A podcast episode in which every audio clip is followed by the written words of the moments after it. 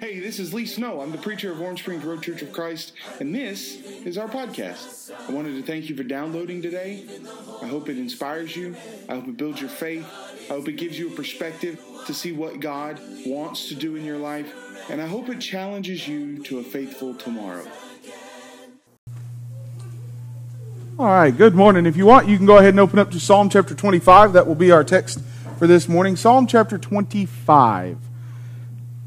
Now, before we get there, uh, over the last few weeks, we've been talking about prayers that one might pray that, that may be um, challenging in nature. You know, the type of prayer where you ask God for something that, uh, well, you ask God for something that it's going to make you work a little bit. A lot of times we, we relegate prayer to just kind of a demand on God that we, we want you to do this, but we may not be interested in doing much of anything else. In Matthew chapter 19, you have a conversation between Jesus and a man. We'll get to Psalm chapter 25 here in just a minute, but you have a conversation between Jesus and a man, and I want to take that conversation and twist it just a little bit, okay? So bear with me. Hopefully you don't think I'm twisting scripture, okay? But just just just give me a second, okay? Anyways, Matthew chapter 19. Just, just imagine this conversation, maybe if you were having it with Jesus Christ. Jesus introduces himself. Hi, hi, my name's Jesus. I came to die on the cross for your sins. I came to save you from, from the, the wickedness that, that you practice because mankind over, over the years has done a pretty good job at just coming up with your own way. And, and I, came to, I came to fix that problem. So all I ask is that you follow my wisdom and my teaching and my leading, and, and then I will pay your ransom. I'll, I'll make sure that you do not have to worry about any of the guilt of anything you've ever done that may be different from the way that I and, and God has, has asked you to live. And you answer like this Jesus, um, I, I, I really like the idea of having, you know, a full life and a happy life, and, but I'm just not so sure about all this. I think what I'll do is I'll take the forgiveness and I'll leave the wisdom and teachings, and I'll, I'll do that myself. You handle the, the forgiveness, and I'll handle everything else. We can, we can come to an agreement. That's basically the conversation that happens in Matthew chapter 19. Man comes to Jesus and says, What do I lack, essentially? And Jesus says, Here's what you lack. You may be pretty faithful, quote unquote, but the, the problem is that you have a, an unhealthy, an unrighteous trust in what you have your, your finances, your money, your things. So he says, You need to get rid of them. The man walks away. And the text says that he walks away sorrowful, but I don't, I don't know if that really if that really tells us much, but here's the, here's the deal. After it's over, after this conversation is over, Jesus then says this Matthew chapter 19, verse 23. Truly I say to you, only with difficulty will a rich person enter the kingdom of heaven. Again, I tell you, it's easier for a camel to go through the eye of a needle than for a rich person to enter the kingdom of God. So many speculations have come from verse 24. Maybe there was a, a gate in the wall of Jerusalem that, uh, you know, a camel had to do, stoop down and maybe crawl on his knees. Okay, that, that gate doesn't exist. We can't find the gate, so there's no reason to think that that's true. What Jesus is, is saying is not about some gate in a wall. What he's saying is every person is faced with a decision at some point in their lives. And sometimes that decision happens more often than not. And that decision essentially revolves around what this rich young ruler had to deal with. This guy has so much money and so much and so many possessions that his decision is what is he willing to give up? How far is he willing to go to, to do what he said? If he's going to keep his word, he says, I follow God. I, I want to I want to give to people. I want to help people. I want to love people. If you're going to follow with what you've confessed, then that's your decision. Every person is faced with, with one of those decisions at some point in their lives. Psalm chapter 25 is David's decision, okay? So, what I want to do this morning is um, I want to just take a minute, and I know that it's a very, it's somewhat lengthy reading, but I want to read the psalm before we get started because I think that's really where um, the heart of David will come out in, in Psalm chapter 25. So, Psalm 25, verse 1. To you, O Lord, I lift up my soul. O my God, in you I trust. Let me not be put to shame. Let not my enemies exult over me or, or uh, be happy over me, gloat over me. Indeed, none who wait for you shall be put to shame, but they shall be ashamed who, want, who be wantonly treacherous. Verse 4 Make me to know your ways, O Lord. Teach me your paths. Lead me in your truth and teach me, for you are the God of my salvation. For you I wait all the day long. Remember your mercy, O Lord, and your steadfast love, for they have, not, for they have been from old. Remember not the sins of my youth or my transgressions according to your steadfast love. Remember me for the sake of your goodness, O Lord. Good and upright is the Lord. Therefore, he instructs sinners in the way. He leads the humble in what is right and teaches the humble his way. All the paths of the Lord are steadfast love and faithfulness for those who keep his covenant and his testimonies. For your name's sake, O Lord, pardon me my guilt, for it is great. Who is the man who fears the Lord? Him will he instruct in the way that he should choose. His soul shall abide in well being, and his offspring shall inherit the land. The friendship of the Lord is for those who fear him. He makes to them known his covenant. Verse 15 My eyes are ever toward the Lord, for he will pluck my feet out of the net. Turn to me and be gracious to me, for I am lonely and afflicted. Troubles of my heart are enlarged. Bring me out, my, bring me out of my distress. Consider my affliction and my trouble, and forgive all my sins. Con- consider, verse 19, how many are my foes, and with what violent hatred they hate me. Oh, guard my soul, deliver me let me not be put to shame, for I take refuge in you. My integrity and uprightness preserve me, for I wait for you. Redeem Israel, O God, out of all his troubles. So, this psalm, written by David, I, we don't really know exactly when it's written, but it's, it's obviously at some point when David has been faced with that decision that the rich young ruler was faced with, the, the decision that you and I are faced with on a regular basis, and that is are we going to do what we've said that we're willing to do? And David apparently feels as though he hasn't done that. In this psalm are 18 prayers, at least 18 prayers, or statements to God asking for something. Okay? We're not going to look at all of them, but what I wanted to do is just kind of break this psalm down and see the heart of David, see what he understands is true, and see his expectations because there's, there's going to come a time, if it hasn't already, and if it hasn't, you've probably either not been looking, not been paying attention, or you just don't care. Those are really the three options. Because this, this happens almost the minute you become a Christian or the minute that you start to follow God. And if, if you're not a Christian here this morning, you at least, at the very least, are interested in what God has to say, or else you wouldn't be here. Unless you were made to come here. And if that's the case, then you're in the best place that you could possibly be. Okay, so, anyways, don't get mad at whoever made you come because they're, they're looking out for you. Anyways, so, the heart of David when he is struck with this decision and he chooses the wrong thing. Are you ready?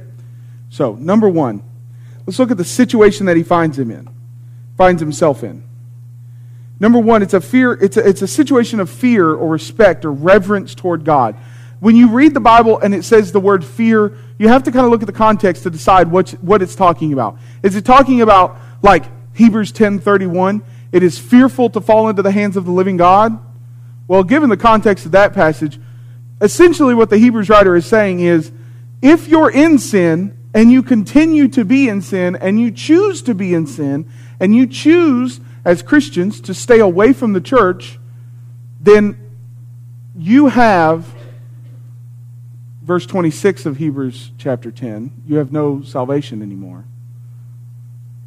But then Hebrews 10:31, not only do you not have salvation, now you have the hands of a living God waiting for you, and that is a scary fear.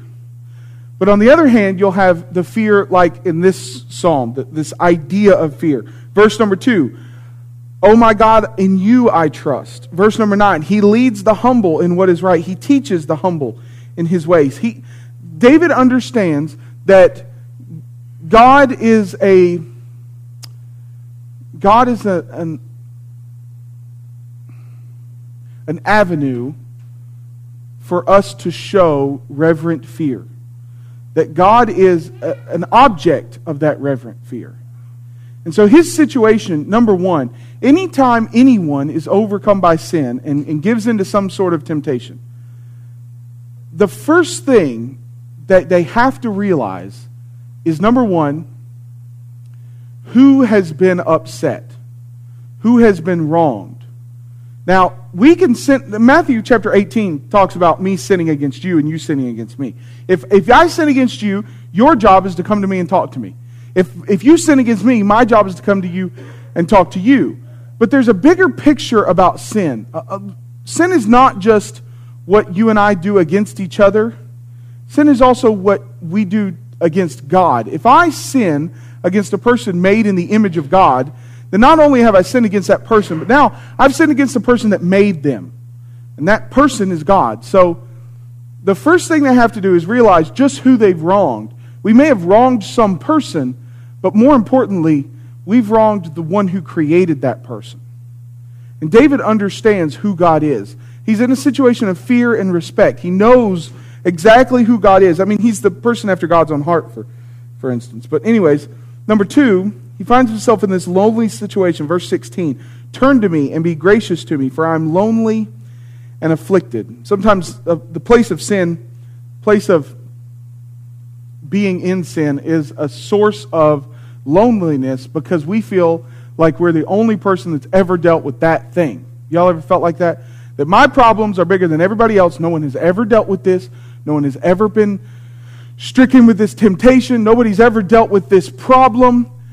There's one passage in the New Testament that when I read it the first time and realized what it was talking about, it really struck me. It's one of those passages that um, now, have you, have you ever read a passage of the scriptures and it hits you so hard or it, it makes you think so much that next time you read it, you can never read it in any other way. It only shows that.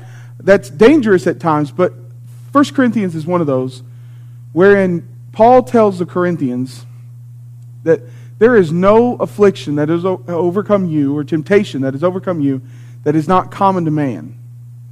That your temptations and your sins are not special. That's the beauty of the church is that we all have the same temptations, the same struggles maybe in different ways, maybe at different times, and so forth. But we're not all that special. And then Paul says in 1 Corinthians that the feeling of that the feeling that I am special is idolatry. Because we're saying that we're so much so important. We're so special that that everything else comes secondary to us. It's just not true. And David feels in this lonely place, he feels like no one else is, is here for him. I'm lonely and afflicted. But he knows that the, that the answer is to turn to God, which is why he writes a psalm with 18 prayers in it. Number three, he finds himself in a situation of guilt. Verse 7 of Psalm chapter 25 Remember not the sins of my youth or my transgressions. Verse 8 Good and upright is the Lord. Therefore, he instructs the sinners in the way. David calls himself, I mean, this is a prayer about his own sin, and he's talking about God instructing the sinners in his way. David calls himself a sinner. Wait a second, David. I am a, I am a sinner saved by the grace of God. I'm no, I'm, I'm no longer a sinner. Well, when we're overcome by sin, we are. That's what James chapter 5 says. Now, if you're a faithful Christian, please do not keep badgering yourself, telling yourself that you're a sinner, if you're faithful and you're walking in the light as He is in the light and you're, you're following God, Please do not keep putting yourself down so much that you tell yourself, well, I'm just, I'm just a sinner all the time. I just sin all the time. I just sin. There are those of us who have that issue. There are those of us who, who deal with that. But James chapter 5 and Psalm chapter 25 relegate that word to a person, if, they're, if they are a follower of God, to a person has, who has given over to sin. If you're fighting it and you stumble, it's different from being a sinner in the definition that the Bible gives us, okay? But he finds himself in this place of guilt. He, he calls himself a sinner. He knows where he is. Verse 11, for your name's sake, pardon my guilt, for it's great. Verse 18, consider my affliction, my trouble, forgive all my sins. And then he finds himself in this place of confusion. Now, just put yourself back the last time that you sinned. Okay? Maybe it was like two seconds ago. Maybe it was like 45 minutes ago. Maybe it was when the kids wouldn't get in the car this morning on the way to church. Maybe it was when you were, I don't know. Anyways, back to what we were talking about. Put yourself in that situation. Now, put yourself in the situation that you've realized that you've sinned. Do you have those same, same situational characteristics? This, this fear of knowing, this respect of knowing who it is that I've wronged, this guilt of fe- and loneliness of feeling like I am, I am alone, I'm all by myself, I don't know what's happening. This confusion, verse number four and five. Make me know your ways, O Lord. Teach me your paths. Lead me in your truth and teach me, for you are the God of my salvation. For you I wait all day long. So he's praying for God to forgive him, but he understands that this situation is only temporary, that the feelings that he's feeling are only temporary. So he moves on throughout this. I know we're jumping around this psalm um, a lot, but so he moves on throughout this psalm to pray these 18 prayers, like verse number 20, guard my soul. Verse 16, turn to me and be gracious to me. Verse 4 and 5, make me know your ways. He prays all these prayers because he's, he's going back and forth. He, he has this kind of this problem of, of he's, he feels like he's, he's getting better and then, he, and then he's going back. And then he feels like he's getting better and then he's going back. All in just the few minutes that it would take to write this psalm down. He feels this tug, this back and forth motion. And so he feels guilty, then he prays. Then he feels confusion, and he prays. Then he feels lost and lonely, and he prays. And just keeps going over and over and over again. And then let's talk about his expectations. What did, what did David understand? Because we're talking about prayers that make us do something, right? Not that we're just throwing it over. There are some times when you just throw things to God and just say, do whatever you can. We have a very good friend named Tabby Jenkins, who's the preacher of the wife at the Redland Church of Christ. I don't know if I can call him the preacher at the Redland Church of Christ because he hasn't, Tyler hasn't been able to preach in months. And if you, if you all know um, a preacher, the mind of a preacher, we can't we, we don't like going 15 minutes without preaching. Yesterday i was at a convention and i had to speak. And about halfway through my speech i realized that i had started preaching and i had to figure out how to roll it back. So tyler hasn't preached in months but tabby his wife has been dealing with uh, a, uh, she's basically dying of leukemia. And uh, he's been, they've been in augusta for the last like I don't know, six months almost, trying to deal with this and, and, figure out what's going on and getting her treatments and so forth. And she's, she's finally getting better, but sometimes you just have to throw something to God and just say, I, I, I, there's nothing I can do. I can't fight leukemia. This is all you. And then there are other times when we pray things, and what we're praying for is really for God to give us the chance and God to give us the, the avenue to do what we need to do. That sometimes we pray and we say, This is above me, this is above my pay grade. God, I need you to take care of it. And then there's other times that we pray, and it's essentially this You just figure out a way to make me do this. Because I seem to have a problem in making myself do it, and so I need you to help me and you make me do it. And that's this kind of prayer that David is praying in Psalm chapter 25. So he has these expectations. Number one, look at verse number 8. Good and upright is the Lord. Therefore, he instructs sinners in his ways. In the way, sorry. The first expectation that David shows in this psalm is that he knows that sinners can be confident and know that there's a way out.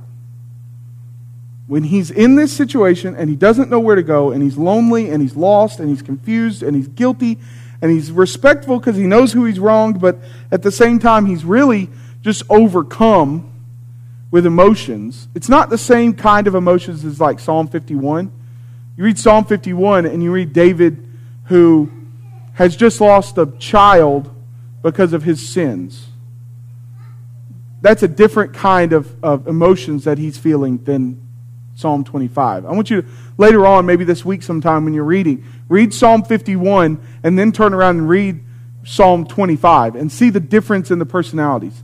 This is not that kind of emotions. This is this is more restrained, knowing what's wrong, knowing that it needs to be fixed, and knowing what he can do to fix it. And he has an expectation that he has the ability to follow the way. That even though it takes God to teach him that way, he has the ability to follow that way. All right? Then, let's go into these three different um, kind of prerequisites that he understands. Verse number 9, Psalm chapter 25, verse number 9. He leads the humble in what is right and teaches the humble his way. It's humility that we talked about last week that comes from James 4 uh, 7 through 10. Submit yourselves to God. Resist, resist the devil and he'll flee from you. Draw near to God and he'll draw near to you. Cleanse your hands, you sinners. Purify your hearts, you double minded. Be wretched and mourn and weep. This humility that comes from reading the Bible. He understands that that humility is a prerequisite. That, that I have to understand that not only are my problems not problems that are just uncommon, that, that my problems are bigger and more important than everyone else's problems, he understands in verse number 9 that that humility is the basis for everything else that he's praying. Then verse number 10. All the paths of the Lord are steadfast love and faithfulness for those who keep his covenants and his testimonies. So, number one, he knows humility is a prerequisite. Number two, he knows that this idea of covenant keeping. Those who keep his covenant and his testimonies. Okay, let's break those down real quick and just talk about what those are. In that kind of hypothetical story we talked about a minute ago, when Jesus told us that we want, he wants us to follow his wisdom and his teachings, those, those, are, those are the covenant and the testimonies. A covenant is the decision of what we made when we became Christians. When you became a Christian, you made a covenant with God. And that was, I'll do my part if you do your part. In fact, I can prove it to you. Turn to 1 Peter chapter 3, verse 21. And if you write in your Bible, maybe it's time to get your pen out. I don't, may, this may not even be worth it. But anyways, 1 Peter 3, verse 21. So in 1 Peter 3, you have this conversation about the flood and everything that happened around it. Um, and I'm going to read from uh, the, the Christian Standard Bible here, but verse 18 of 1 Peter 3. For Christ also suffered for sins once for all, the righteous for the unrighteous, that he might bring you to God. He was put to death in the flesh but made alive by the Spirit, in which he also went and made a proclamation to the spirits in prison, or who are now in prison, who in the past were disobedient when God patiently waited in the days of Noah. That's how we know that the spirits he's preaching to are the ones that are already in prison because he's talking about the past when they were disobedient. When he was disobedient, when God patiently waited in the days of Noah while the ark was being prepared, in, in it a few, that is, eight people, were saved through water. Baptism, which corresponds to this, now saves you, not as the removal of dirt from the body, but Depending on your translation, you may have something different, but your translation may say answer of a good conscience toward God. Your translation may say inquiry of a good conscience toward God. Christian Standard Bible says pledge of a good conscience toward God. The word there means all of those. It's an answer, it is an inquiry, it's a question and an answer at the same time, and it's also a pledge. When we are baptized, that's when we ask God to save us. That's why we know that the, the, the idea that you just pray a prayer and God saves you is not correct because 1 Peter 3.21 says the time that we ask him, the inquiry is when we're baptized. And the answer is, is it's an answer because when we were reading the Bible and we understood it and we studied it and we paid attention to it and we realized what he said was, was that what we were doing was wrong and how we lived our lives was, was contrary to the way he told us that we should live our lives, then we decided that we were going to do whatever it took. It's the answer of a good conscience toward God. So it's an inquiry because it's the moment we ask God for salvation. It's an answer because our conscience has been, has been changed by the things that we've learned from God's Word. And it's a pledge because that's the moment that we make that covenant with God.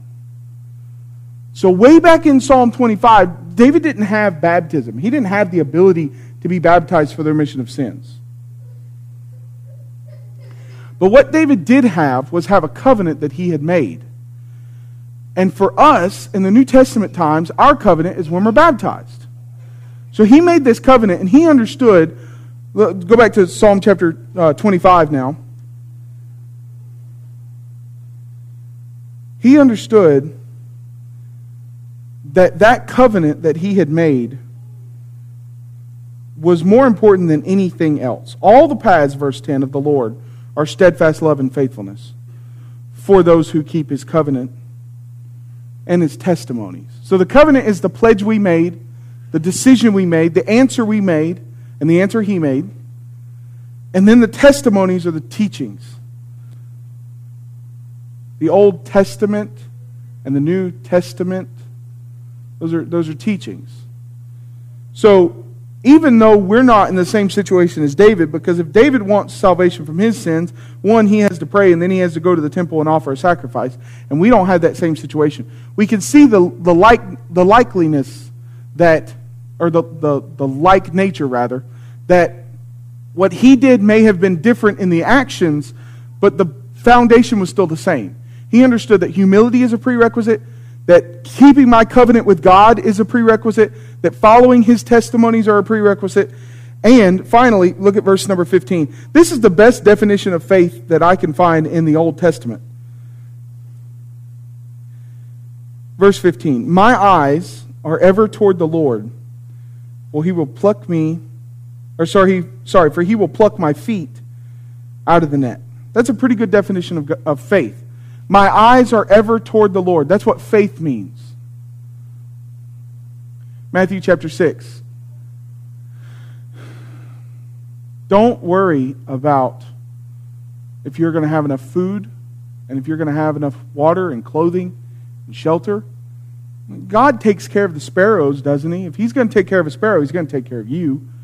So Matthew 6:33, you seek the kingdom of God and his righteousness first, and all those things will be added to you. You pay attention to what God is doing, and everything else will be taken care of. You pay attention to your relationship with God, and by nature of that relationship, the rest of your life is going to come together. That's why John 10:10 10, 10 says that it's the, the full life that he gives. So David has a few expectations. He knows. He knows that I have to be humble, I have to keep my covenant, that I have to, I have to keep his testimonies, and I have to keep my eyes on him. When he prays these 18 prayers that are about forgiveness, he understands all those things. I have to stay humble. I have to keep my eyes on him. I have to keep his testimonies. And I have to make sure that my covenant is strong. When we pray forgiveness, it cannot be this idea that, God, I'm sorry. I, I, I repent for what I've done. and I'm going to let you handle this from here on out. Because you've heard me say it a thousand times, and uh, you'll probably hear me say it a, a million times in the future. God will not do something for us that we're not willing to do for ourselves. He can't. He can't forgive me if I'm not willing to do my part. That's what a covenant is. If you're married, I know we have some folks that are looking at getting married and so forth in, in here, but if you're already married, let me ask you a question. Men, I'm going to ask you this question, okay? How well do you think your marriage would go if you never, ever, ever held her hand, told her you loved her, took her out to eat, you know, at her favorite restaurant, whether it's McDonald's or Ruth's Chris? You know, I got somewhere in the middle, so I, I guess I'm lucky. I don't know. Anyways. How well would your relationship work, your marriage work, if you didn't do anything? You didn't talk to her, you didn't help her, you didn't like encourage her, and, and I know I'm the worst at the encouragement thing because I if you tell me a problem, I have four ways to fix it by the time you're done telling me the problem. Okay? I, if you just listen to me, I, you'd, you'd have all your problems fixed. Anyways, so how well does a covenant work? How well does a relationship work if, if we don't pour anything into it? We cannot ask for forgiveness if we're not willing to accept his demands of where forgiveness is found. We can't ask for forgiveness if we're just throwing it to him like leukemia and saying, This is all you, because it's not. There are things that we just have to give over to God and say, I don't know how you're going to handle this. And, and thankfully, Tabby has thousands of Christians praying for her on a regular basis. And I believe that's why she's getting better. But that's, that's not the forgiveness of sins. David understands that he has prerequisites that he has to meet. He has to be humble, he has to keep his covenant, he has to keep the testimonies, he has to be fearful of God, and he has to keep his eyes on God. And then he prays, Forgive me. We can't think that God is going to save us from our sins if all we're ever willing to do is sit around and wait for him to save us from our sins. Now, that doesn't mean that we do something to earn it. But what it means is that we do something to show that covenant. If you need to become a Christian this morning, uh, baptism is the way that you ask God for forgiveness. Baptism is the way that you answer what you've learned and how you answer what you've learned from the Scriptures. And baptism is the way that you become a part of that covenant with God. But hear me out on this. You will fail, you will stumble, maybe, probably, at the beginning, a lot more than you're willing to admit. admit. Some of us are stumble and fall a lot more, and we've been Christians for 50 years, and we don't want to admit how much we have troubles.